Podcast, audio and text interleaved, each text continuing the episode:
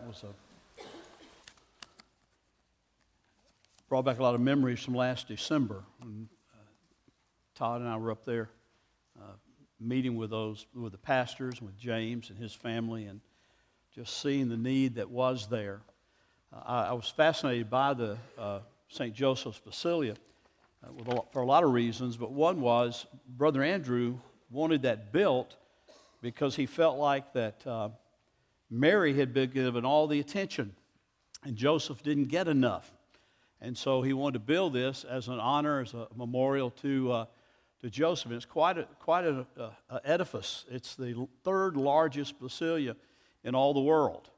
Only a couple in Europe are larger than that. So it's, it's quite a thing to see and, and experience, but there's a lot of, as they said in the video, uh, some confusion about the centrality of Christ and the centrality of the gospel.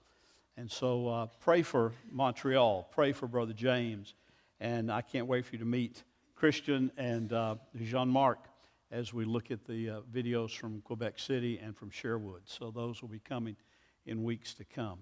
Take your Bibles and turn with me to Romans chapter 1, verses 16 and 17. This morning we're going to uh, be in, uh, start this passage. We will not finish this passage today. I'm, I'm certain of that. But we're going to start talking about just the heart of the gospel, the heart of the Christian religion, the very central matter, uh, if you will, of what the Christian faith is really all about. Uh, some scholars or some commentators say that they believe what you have here is in these two verses the text on which Paul is expounding for the rest of the book that in this little these two verses are encapsulated everything that he's going to deal with for the rest of the book. It's, it's, the, it's the heart of it. It's the key matter that i want you to see and want us to understand in these days to come. Uh, it, it, it's a very simple statement. You've heard it read hundreds or maybe thousands of times before but i want you to hear it clearly again this morning. The apostle paul writes this in verse 16 for i am not ashamed of the gospel for it is the power of God for salvation to everyone who believes, to the Jew first, and also to the Greek. For in it the righteousness of God is revealed from faith for faith, or from faith to faith. It can be translated either way. As it is written, the righteous shall live by faith. And of course, the Apostle Paul is quoting the passage that Pastor Ricky read this morning in our hearing to the word out of Habakkuk chapter 2, where Habakkuk said, The righteous man shall live by his faith. And Paul is bringing that to bear here. He's saying, Listen, this is not a new concept. This is not something that I've dreamed up or anything. This is what God has been saying through his prophets and through his word for generation after generation, for century after century. The righteous will live by faith. It's the doctrine of justification by faith alone that he is going to expound on, that he is going to open up for us in this book over the next few weeks and months. I, I love what one early fifth century commentator wrote when talking about the gospel and how it unfolds before our very eyes when we get into the scripture. And it was in my Grace Notes article this week, but, but he made this statement. He said, The gospel is like a pepper I'd, I'd, never thought of that, quite honestly, that the gospel is like a pepper until I, I read him saying that. He said, The gospel is like a pepper. A pepper outwardly seems cold to the senses, but the person who crushes it between his teeth experiences the sensation of a burning fire. And he went on to say that in the same way, the gospel can appear at first like an interesting theory or philosophy, but if we take it in personally, if we, if we take it to heart, if we take it seriously, we find that it's not cold, it's not indifferent, but indeed it is filled with power. And that's what Paul is talking about in these verses this morning as we come to it. For the righteous man will live by faith. For I'm not ashamed of the gospel, for it is the power of God for salvation to all who believe, the Jew first, and then the Greek. Let's pray together. Oh God, what a treasure we have in your gospel. You show us there what no therapist can do, what no government program can do, what no money can buy. your gospel shows, uh, shows how you give a sinner like us a fresh start and a glorious destiny in all of eternity. Father, and we don't have to open it up, we don't have to trigger it. Uh, with empty, we, we just simply come to you. We don't have any power or any virtue to open that door. We simply come to you with the empty hands of faith. Lord, we do now receive the full merit of our Savior to wash away all our guilt forever and to procure for us everlasting joy in your presence above. Lord, we, re- we receive the continued flow of Christ's meritorious obedience, washing over us, covering all our sins, compensating for all our guilt, and fulfilling all our failed obligations to you, placing us in your presence as one fully measuring up to the standards of your holy law, not because we do, but because Christ did. Fill us, O Lord, now with a deeper, richer affection for you. Prompted by the blessed Holy Spirit as you enlarge our understanding of your gospel. In the name of Christ, our Lord, we pray. Amen and amen. The Apostle Paul begins this passage by simply saying, For I am not ashamed of the gospel. I am not ashamed of the gospel. That's really where we're going to camp for just a little bit this morning as we think about that phrase. Why in the world would the Apostle Paul say, I'm not ashamed of the gospel? Well, why, why would he be? Uh, the gospel is the power of God. The gospel is the righteousness of God revealed. Why would Paul say, I am not ashamed of the gospel? I think Paul would say he's not ashamed of the gospel because there has been temptation in his life, and perhaps there is still temptation in his life to be ashamed of the gospel. James Stewart, the great Scottish theologian, uh, once made this statement about it. He said, There's no sense in Paul declaring that he's not ashamed of something unless you've been tempted to feel ashamed of it. And so when Paul says, I'm not ashamed, he, he's amplifying, he's clarifying the fact that I have been through struggles, I've been through hard times, I've been through difficulties, but I want you to know I have come to this point where I am ready to willingly, vocally, and clearly declare I'm not ashamed of the gospel, for it is the very power of Almighty God. Why in the world would one be ashamed of the gospel? Why in the world would we be tempted to say that? Why would you and I in this world, in the 21st century, living in America, in a post Christian culture, in, in, a culture that wants nothing to do, quite honestly, with God or with Christ or with, with most religion or anything else, unless it's some aberrant religion, why would we be tempted to be ashamed of the gospel? Well, it's kind of clear from Scripture. The word, offend, uh, the word ashamed there that Paul used, the word that could also be offended. I'm not ashamed of the gospel. I'm not offended by the gospel. But Paul, through his letters, makes it clear, and Jesus made it clear, that the gospel will be by itself offensive. We talk about that in our, in our evangelism. We talk about that in, in training people how to share their faith. We say, listen, there is no excuse for you being offensive. You need to go with love and grace and, and care and concern. You're not to be offensive, but I want you to know you can go in all the love and grace that you want to, and the gospel itself will be offensive to many people. And there's a lot of reasons for that. One reason for that is the gospel is telling us that our salvation is free and absolutely undeserved. Why? That's really insulting to many people. Many people want to say, wait a minute. I, feel like I've done something to make God smile upon me. I think I've done something to make God pleased with me. Surely there's something that I've done whereby God says, you know, Bill, you did it right. Come on, I accept you. But the gospel says no. The gospel says we are absolutely, completely undeserving of this salvation that Jesus Christ earned on the cross, and it's only ours as a free gift, as coming from God by the power of His Holy Spirit, as the gospel invades our life. It tells us that we're spiritual failures when it gets right down to it, and the only way to gain salvation is completely through a free gift. This offends moral and religious man. This offends the one who wants their morality to be the base of their life and think that their morality ought to make them acceptable to God. This offends the one who says, I will go through all the religious rituals. I will, I will go through everything that I'm told to do, and I will go through every step of it. And, and surely by doing that, God will receive me. And the gospel says, no. You can't be good enough, moral enough, or religious enough to enter the presence of a holy God. And that's offensive. Don't you think when Paul first heard the gospel, he was just a little offended by it?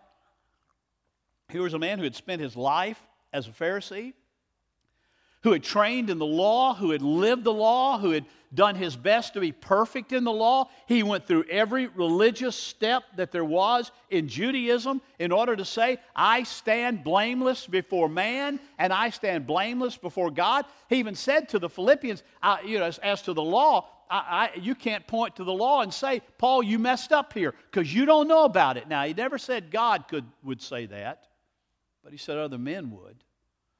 Paul was a very religious, very moral, very devout person, but he was religiously wrong, morally wrong, and devoutly headed to hell until the gospel invaded his life. But it's offensive to be told that you can't do anything to earn salvation. Uh, the gospel is also really insulting by telling us that Jesus died for us. Most people say, I don't know anybody dying for you. You remember the famous Ted Turner quote many years ago when Ted Turner, the owner of, of CNN and, and, a lot, and TBS and a lot of other media outlets and all, owned the Braves at one time in Atlanta. And somebody asked him about his relationship with Christ. And he said, I have a relationship. I don't want anybody dying for me. I'll do it myself. And he will. But to no effectual, eternal significance and indeed, it's insulting to say that Jesus died for us because by saying that, it tells us we are so wicked that only the death of the Son of God could save us. And nothing short of that. The gospel, by telling us that we're trying to be good and spiritual, isn't enough, and thereby insists that there is no good person that will be saved. Remember when Jesus was confronted by the rich young ruler? And the rich young ruler came to him and said, good teacher. And Jesus said to him, Why do you call me good? There's none good but God. Now, he's not denying that he's good there, but he's acknowledging that this young ruler sees who he really is. He's God incarnate, God in the flesh. But he said, There is none good except God. We can't talk about good people in, a, in an ultimate sense. We can't talk about he's a good man or she's a good woman as far as, as far as we're looking at spiritual and moral matters. Humanly speaking, they may be good. Humanly speaking, they may be very, very, very benevolent. But spiritually speaking, they're not good people. They're separated from God because of their sin. And, and it's offensive. It's offensive to the, the, the natural mind to hear that you are not acceptable except through the Son of God, through Jesus Christ. gospel tells us that our salvation was accomplished by Jesus' suffering and his serving, not conquering and destroying, but by his serving us. And, and following him means to suffer and to serve with him. But most of us don't want to suffer. We want a salvation that brings exaltation.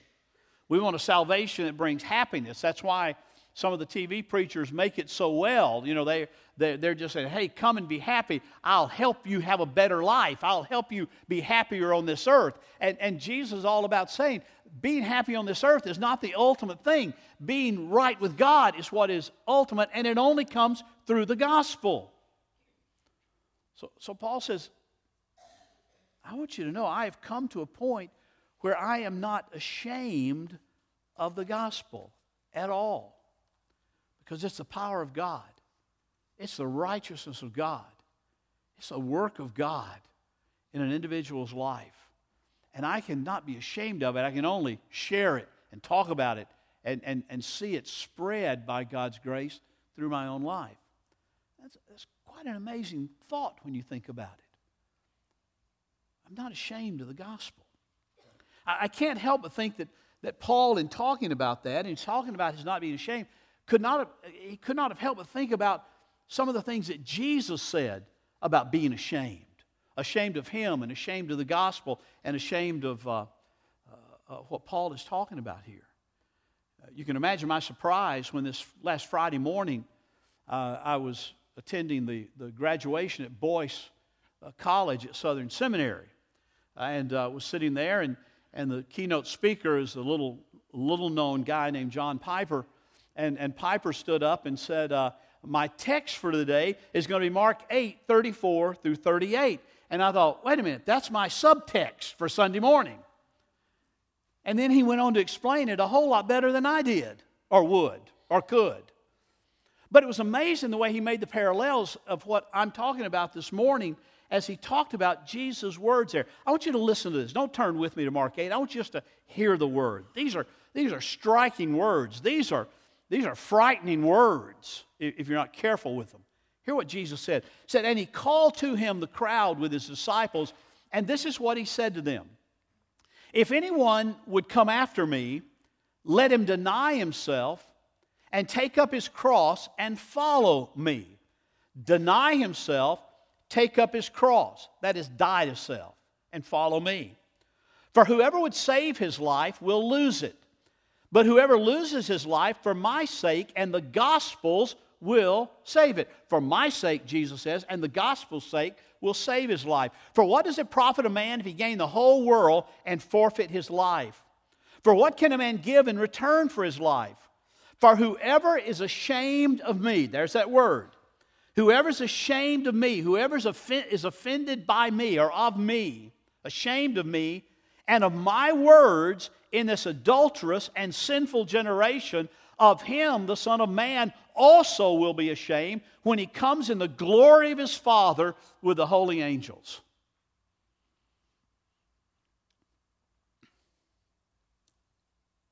Did that shock you? It's really a shocking passage if you think about it. When Jesus said, I want you to understand that you cannot be ashamed of me or my gospel. You cannot be ashamed as, as a believer and be in Christ and be offended by me and my gospel and its truth and its truth and its teaching. You cannot be ashamed because if you're ashamed of my gospel, it's equivalent to losing your life because you're selling out to the world. You're more interested in what the world has to say than what Christ has to say. You're more, you're more interested in living unto the world than living unto me. And I, I find it interesting that he says here, he, he draws it out in verse 38. He says, Whoever's ashamed of me and of my words, where in this adulterous and sinful generation? He says, If you're ashamed of me in front of adulterers and sinners, and you think their approval and their, their praise is more important than the approval and praise of me, then I want you to understand you have really got this whole matter of Christianity and the gospel convoluted, turned around, upside down, on its head, and completely misunderstood. Jesus says, I want you to understand there are, there are, there are issues involved here that have eternal consequences. Piper called him. I wasn't going to call him this, but since he did and I liked it, I'm going to use it. He, he said in this passage there are two flashpoints about you and the gospel. There, there, are two flashpoints. He said the first ones come in verses 36 and 37. For what does it profit a man to gain the whole world and forfeit his life? And what can a man give in return for his life? And there basically says this is the person who says, you know, I, I really just want the world. I've got to have more. I, I've got to have more pleasure. I've got to have more stuff. I, have got to, I've got to have that in this world in order to be happy. And, and Piper called this the power of possessions. The power of possessions.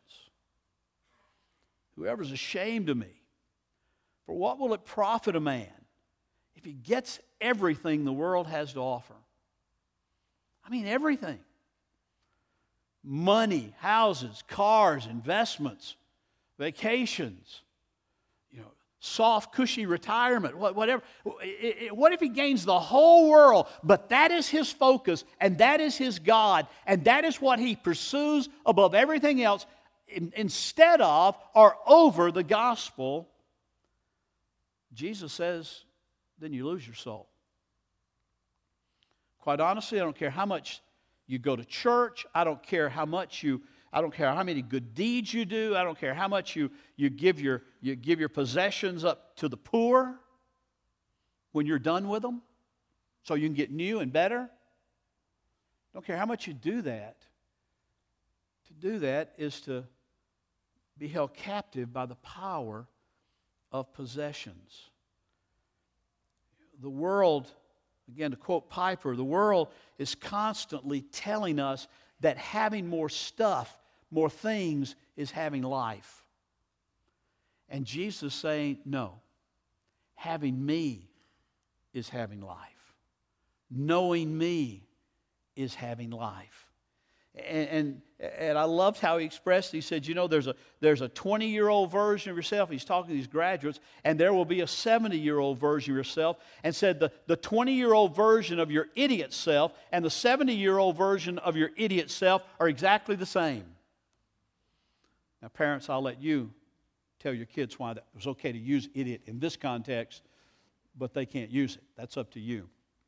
But the point is, there, there is this battle within every believer's life to deny themselves. To deny themselves, to take up their cross, and to follow Christ. So we're always battling against the power of possessions. Do we serve Christ with what He and He blesses us with so much? And are we going to serve Christ with what He blesses us with, or are we going to serve self? Oh, Are we going to let the power of possession say, no, this is yours. Use it for yourself. Use it for your pleasure. Use it for your joy only. Are we going to use it for the glory of Christ? Second thing Jesus talks about is in verse 38. He says, For whatever, whoever is ashamed of me and of my words in this adulterous and sinful generation, of him will the Son of Man, or of her will the Son of Man also be ashamed when he comes in the glory of his Father with the holy angels. If the other is the power of possessions, this is the power of approval and the power of praise of man. Whoever's ashamed of me and my words before these adulterers and, and, these sinners and these who want nothing to do with me, but, but I'm ashamed to speak the gospel, I'm ashamed to talk about Christ, I'm ashamed to, to share it. I'm afraid I'll look foolish.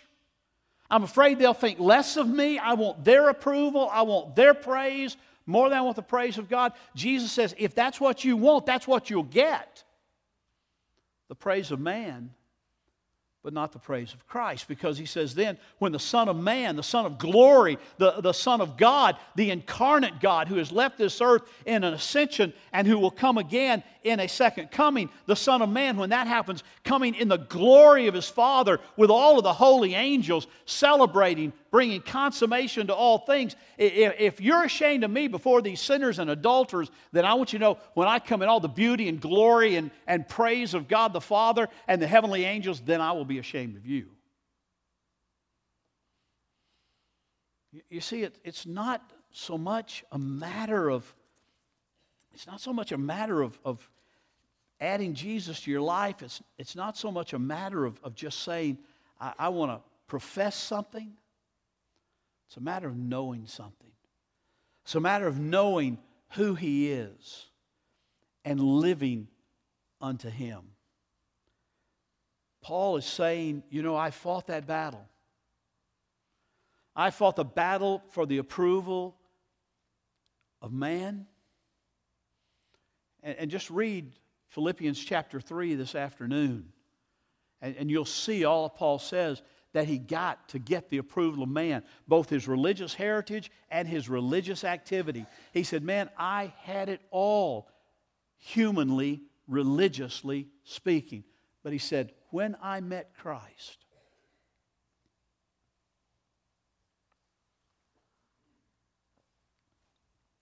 when I came face to face with the gospel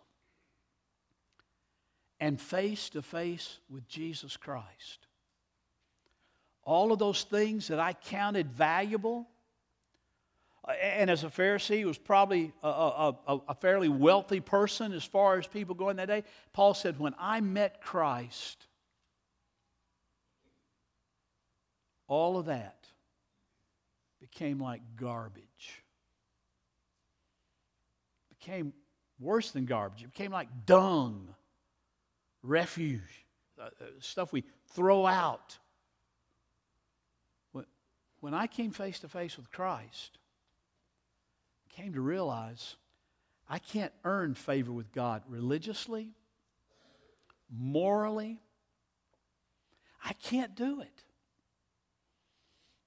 But when I trust Him, he goes on to say the Philippians, when I, when I came and trusted Him, I was given a righteousness that was not my own, but it was a righteousness that comes on the basis of faith in the eternal Son of God. A righteousness that I can't produce. I can't produce it. You can't produce it. But when we come to faith in Christ and face to face with Christ, then everything changes. That's why a lot of people, you know, I, I worry about because they, they want to say I'm a Christian, but they're, they're really kind of ashamed of Christ. And, and they want to say I'm a Christian, but they really kind of, kind of live in the world as though uh, they're more interested in the approval of the world and the praise of the man and the, the power of possessions than they are in just the glory of the Father and the glory of the Son and the glory of the Holy Spirit. Fits in with Coram Deo, folks. Living in the presence of Almighty God. When Paul says, I'm not ashamed of the gospel, he says, I'm not ashamed of the gospel because it has absolutely, completely, and totally wrecked and renovated and changed and rebuilt my life from first to last, from beginning to end not ashamed of the gospel because in that gospel is the power of God to make me somebody that I was not. Paul says, I'm not ashamed, I'm not ashamed of the gospel. I, I loved Piper's title for his sermon at the graduation. It was Spiritual Schizophrenia. And he defined it as being living in a, he went through, he didn't do all the medical and, and, and other definitions, but he said uh, one of the definitions in the dictionary was just sort of living in discord or living in, in, in, contradiction in this life. And he said, You know, the person who's in Christ really is living with spiritual schizophrenia. He's saying, you, uh, Jesus says, you must deny yourself. Deny yourself the role of pleasure being the most important thing. Deny yourself the role of possessions being all that you want. And take up your cross and follow me. Because we live in a day that says, I don't want opposition.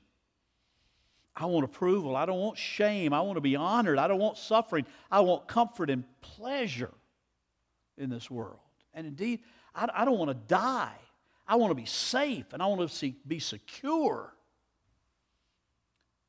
And so we have people trying to use every medical trick they can to live forever even cryogenics, that maybe if I go and just get myself frozen just before I die, that someday they'll find a cure of what I've got and they can thaw me out like a TV dinner and, and I'll be as good as new.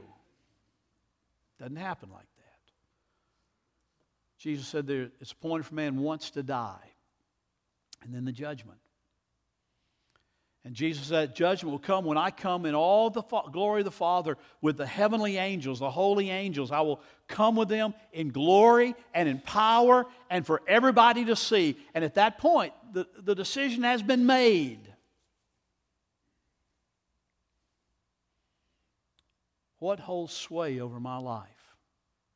The power of possessions, the power of the approval and praise of man the power of my own pleasure that's contrary to what God's Word says? What's most important? And Jesus says, you got to decide that. You got to fight that. You got to fight that battle spiritual schizophrenia. You got to you got to die to self, and self has to die.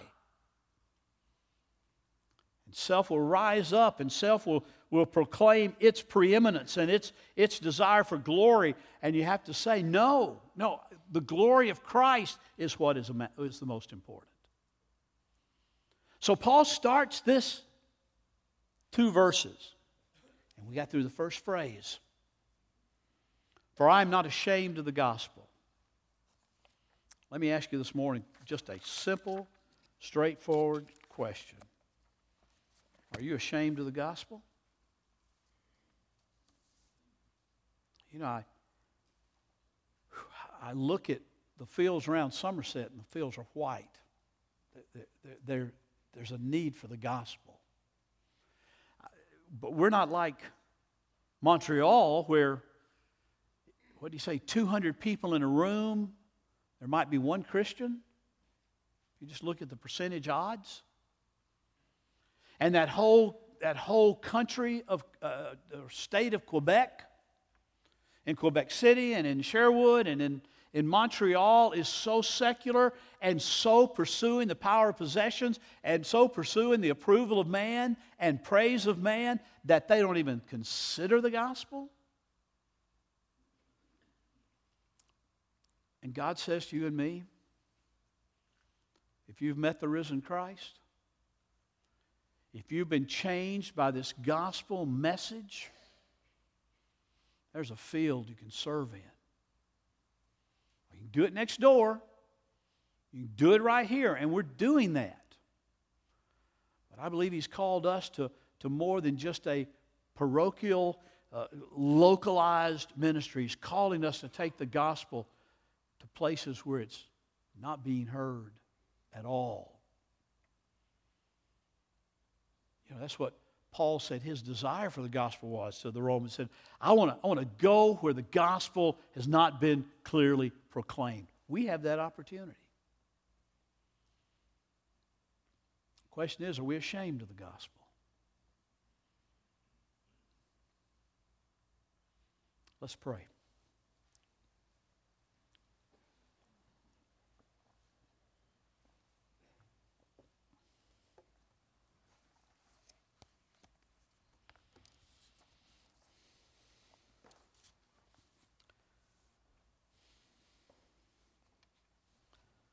Father, there is an indictment from Jesus in Mark chapter 8. There is an indictment there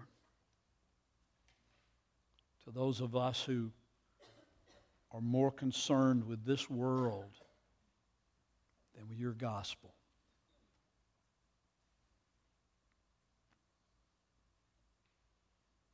Father, there's a conviction in my heart.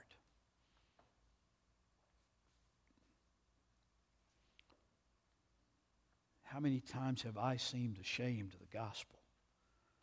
Because I wanted someone to think nice of me rather than think I'm one of those religious fools, fanatics, always talking about Jesus.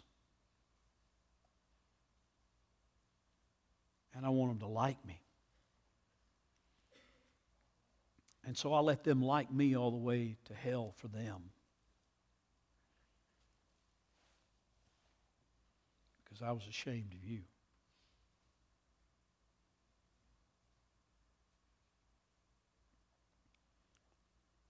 Father, the gospel is power. The gospel is righteousness. And I pray, Lord, this day that we will hear the truth of this passage, both of these passages.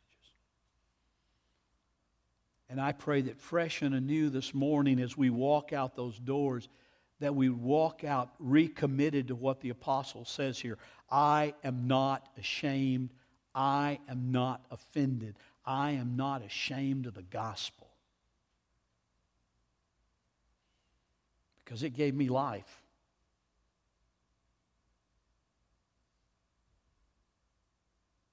Oh, Father, do your work in my life.